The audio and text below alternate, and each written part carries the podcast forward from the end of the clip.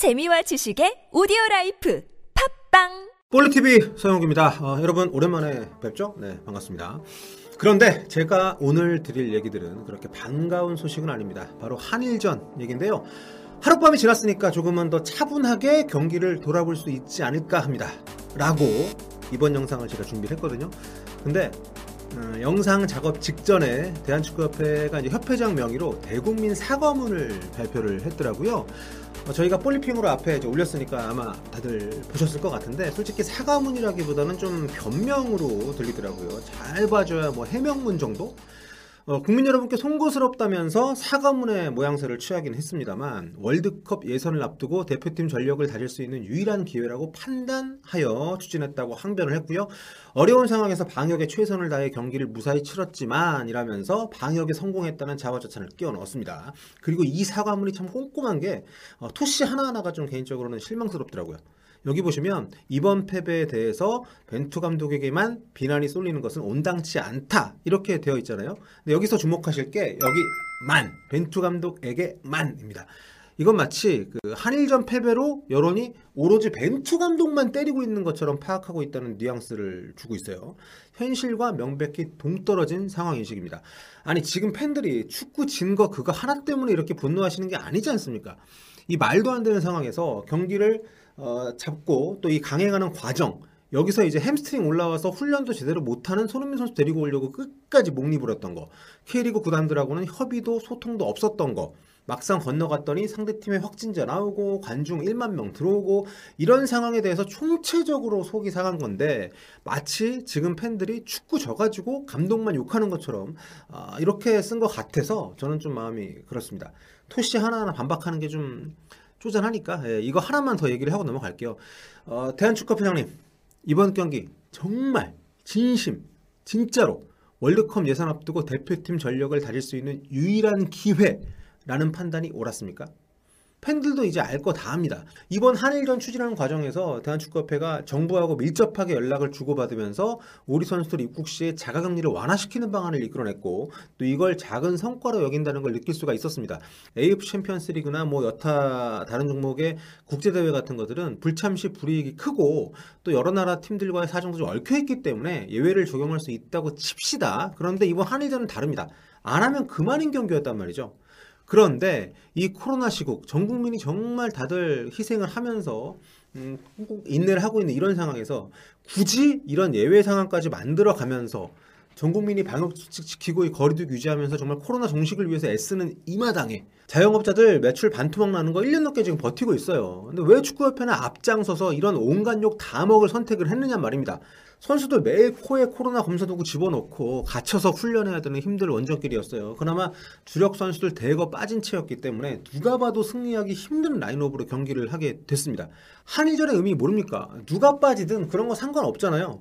무조건 이기거나 아니면 지더라도 투지를 보여주고 뭔가 파이팅을 보여주면서 박수를 받을 수 있는 이런 시합을 해야 되는 경기입니다. 그런데 이런 식으로 강행해서 참사 만들어 놓고 마치 관찰자인 것처럼 벤투 감독만 비난하지 말고 협회를 욕해주세요. 이 점잖은 척 희생하는 척 이건 또 대체 뭔가요? 하, 이거 정말 말이 너무 길어지는데 아무튼 여러분 제가 오늘 원래 하룻밤 지났으니까 우리 찬찬히 경기 분석해 봅시다 이런 영상 만들려고 했거든요. 근데 참 맘대로 안 되네요 모든 게. 그래도 준비한 거 조금이라도 좀 꺼내보도록 하겠습니다. 3월 25일 이른바 요코하마 참사로 기억될 10년 만에 한일 친선전 네, 지금부터 어, 간단히 예, 좀 살펴볼게요. 정면 분석을 좀 곁들여 가지고 얘기를 좀 해보도록 하겠습니다. 먼저 경기 기록부터 보고 넘어갈 텐데요. 최종 스코어 0대 3, 뭐 슈팅수 6대 12, 20, 유슈팅 1대 10 이처럼 굴욕적인 스탯이 보여주는 것은 하나입니다. 경기 내용이죠. 제대로 된 슈팅 하나 날릴 기회도 거의 없었던 대한민국의 공격과 달리 일본은 3, 거의 평균적으로 4분 30초 만에 슈팅을 한 번씩 날렸어요. 대한민국이 기록한 단 한 차례의 유효 슈팅은 상대 수비 실수에서 비롯된 건데 그나마도 위력이 하나도 없는 그런 처리였습니다. 유효 슈팅으로 기록은 됐지만 뭐 별로 아깝다고 할 수 없는 그런 상황이었고요. 점유율 51대 49, 패스 419대 423. 이, 이 기록은 좀 재밌습니다. 어, 이건 오히려 대한민국이 앞서거나 거의 좀 대동소이 하기 때문에 아니 저렇게 밀리고 슈팅도 제대로 못한 경기인데 이게 가능해? 뭐 이러는 분들도 계실 텐데 축구에서 가장 애매한 게 바로 이 점유율 또 패스 횟수입니다. 어, 수치적으로 봤을 때. 대표적으로 2002년 한일 월드컵에서 독일이 사우디를 8대 0으로 이겼거든요. 이때 두 팀 점유율이 50대 50이었어요. 이번 한일전에서도 우리가 볼은 좀 많이 갖고 있었습니다. 패스도 많이 했고. 하지만 일본이 과감한 방향 전환이나 적극적인 전진 패스를 통해서 공격을 시도하는 패스가 많았다면 우리는 주로 백패스, 횡패스가 많았습니다. 특히 상대 선수하고 1대1로 맞닥뜨리는 상황, 어, 혹은 공을 갖고 속도를 더 끌어올려야 되는 상황에서도 우리는 이상하리 많지 옆과 뒤로 어, 공을 돌리는 그런 장면들이 많았습니다.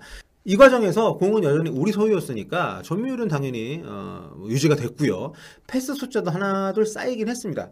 그러니까 이 점유율이나 패스 숫자는 앞서 보여준 슈팅 숫자와는 다르게 우리가 얼마나 답답한 경기를 했느냐 이걸 보여주는 지표라고 할 수 있을 겁니다. 어, 이것하고 관련해가지고 제가 가장 기억에 남는 장면을 좀 분석을 해볼게요. 이게 이제 후반 14분쯤 됐을 때인데요. 후반 초반에 이제 대한민국이 전반에 비해서는 상대 진영에서 볼 터치를 많이 가져가던 때입니다. 여기 이 장면에서 우리 이제 미드필더 원두재 선수가 볼을 탈취해가지고 모처럼 높은 위치에서 역습을 들어가게 되는데요. 이걸 이정엽에게 주고 이정엽 선수가 아주 잘해줬죠. 지체 없이 다시 중앙 으로 볼을 튕겨줍니다. 여기서 남태희 선수가 이제 상대 수비수 요시다마야 혼자 있는 상황에서 수비수하고 1대1 찬스를 잡게 되거든요. 남태희 선수 스피드가 좀 붙어 있었기 때문에 공격하겠다고 선택을 했다면 여기서 좀 더 올라가 가지고 어, 요시다마랑 돌파를 시도하든지 아니면 왼쪽에 정우영이나 오른쪽에 이동준 선수 둘 중 하나한테는 패스할 기회가 충분히 있었단 말이죠. 그런데 여기서 2, 3초 정도를 머뭇 머뭇하다가 타이밍을 놓쳐버립니다. 여러분 이런 속공 상황에서 1초, 2초 굉장히 중요하거든요. 근데 앞에 요시다가 서 있으니까 위축이 된 것처럼 보입니다.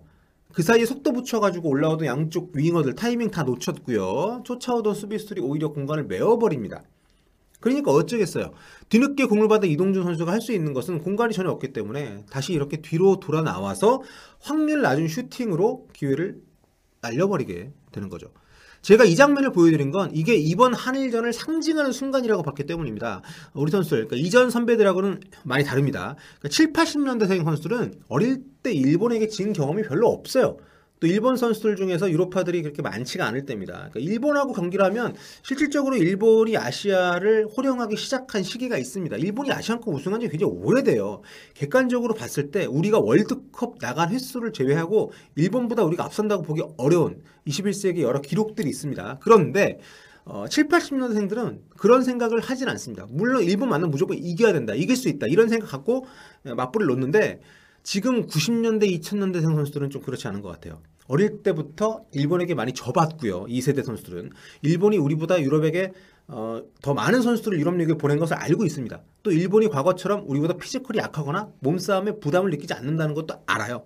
그리고 과거 선배들하고는 다르게 일본 선수들이 뛰고 있는 음, 소속팀들의 어떤 위용을 또 알고 있기도 하고 많이 이름 들어봤기 때문에 그래서인지 유난히 해외파가 적었던 이번 우리 대표팀 선수들이 일본과의 대결에서 굉장히 위축된 모습을 보여줬다는 거죠.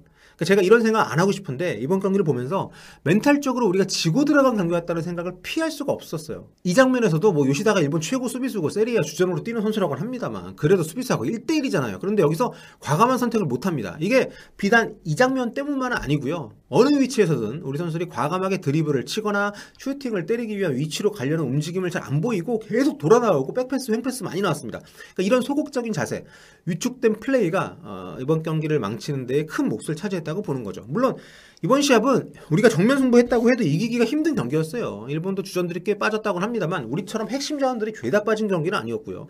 풀 전력으로 어, 맞붙어도 승리를 장담할 수가 없는 상황에서 손흥민, 황의조, 이재성, 황인범, 김민재 이런 중추가 우린 다 빠졌기 때문에 이기기를 기대한 것은 솔직히 아닙니다. 아마 저뿐만이 아니라 많은 축구 팬들이 비슷하게 생각을 하셨을 거예요.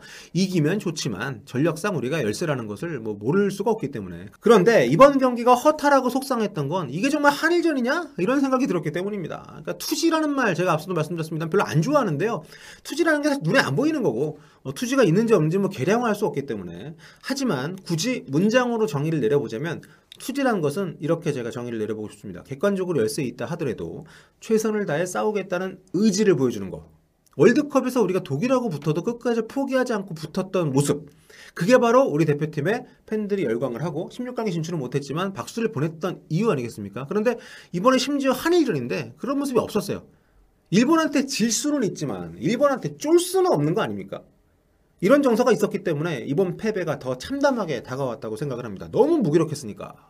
그런 점에서 이강인 제로톱 뭐 이런 거는 부차적인 문제라고 봐요. 벤투 감독의 전술적인 삽질이고 또 이강인 선수 안타깝죠. 22일 한국 시간으로 22일에 그라나다전 뛰고 바로 비행기 타고 날아와서 23일에 일본 와서 23일에 몸 풀고 25일에 경기 그 먼 거리 날아와가지고 그런 선수한테 익숙하지 않은 대표팀에 원톱 선발내고 이건 네, 참 좋은 얘기 하고 싶지 않습니다. 벤투 감독에 대해서. 뭐 수비 얘기는 안 할게요. 뭐 우리 선수들 실수 많았습니다. 이건 근데 솔직히 저는 벤투 감독 책임이 훨씬 크다고 봐요.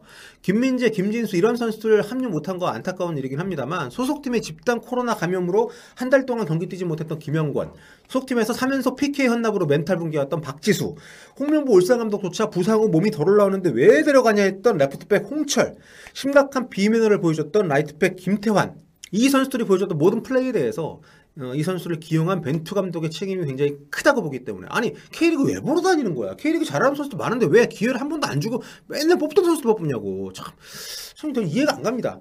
그래도 제가 벤투 감독한테 기대했던 게 딱 하나가 있었거든요. 이분이 선수 구성제를 안 받고 굉장히 좀 뭔가 좀 이렇게 좀 고집이 심한 고집이 아주 강한 그런 감독입니다만 제가 그래도 크게 불평하지 않았던 건 자기만의 원칙을 지키는 사람이라고 생각을 했기 때문이거든요. 전술적으로 완고하다는 욕을 먹으면서도 변칙을 꺼리고 변칙 전술 안 쓰고 또 이런 어린 선수들을 발탁을 하면서도 늘 곧바로 도마 위에 올리기보다는 벤치 그리고 교체, 선발 차근차근 기회를 주는 것도 그렇고. 근데 이번 한일전에서는 그마저도 다 깨버렸어요, 본인 스스로.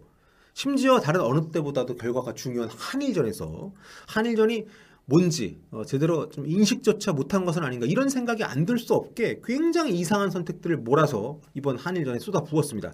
대한축구협회의 무리한 추진 그리고 올해 쉰 벤투 감독의 굳은 머리 제대로 손발도 못 맞추고 방역 때문에 스트레스 받은 선수들 뭐 사과문에서 보듯이 경기보다 방역이 우선된 이상한 시합을 통해서 결국 우리 대표팀 일본은 기살려주고 일본이 올림픽 준비 시뮬레이션 하는데 아주 좋은 스파링 파트너가 되어주고 말았습니다. 이 시합으로 대체 한국 축구가 얻은 것은 무엇일까요? 그나마 다행인 것은 손흥민 선수가 소집이 안 됐다는 겁니다. 손흥민까지 왔다면 이거 어쩔 거예요? 어쩔 뻔했어. 손흥민이 온다고 이기는 것도 쉽지 않습니다만 손흥민 지금 그 차출 거부한 선수를 어차피 협회가 포기를 했는데 어, 토트넘은 보내줄 것처럼 얘기를 했으니까 협회가 끝까지 기다렸잖아요. 심지어 경, 그, 어, 이 소집 앞두고 마지막 경기에서 햄스트링 부상으로 실려 나갔음에도 불구하고 만약 정말 왔다면 정말 재앙이 될 수도 있는 그런 경기였죠. 예. 짧게 얘기하려고 했는데 말이 더 길어졌습니다. 뭐 그럴 수밖에 없는 경기였다는 거 이해해 주시고요. 네. 여러분 아, 다음 시간에는 좀 더 유쾌한 얘기로 돌아올 수 있도록 하겠습니다. 여러분 다음 시간에 뵙겠습니다. 지금까지 폴리티비 서영우였습니다. 볼빠?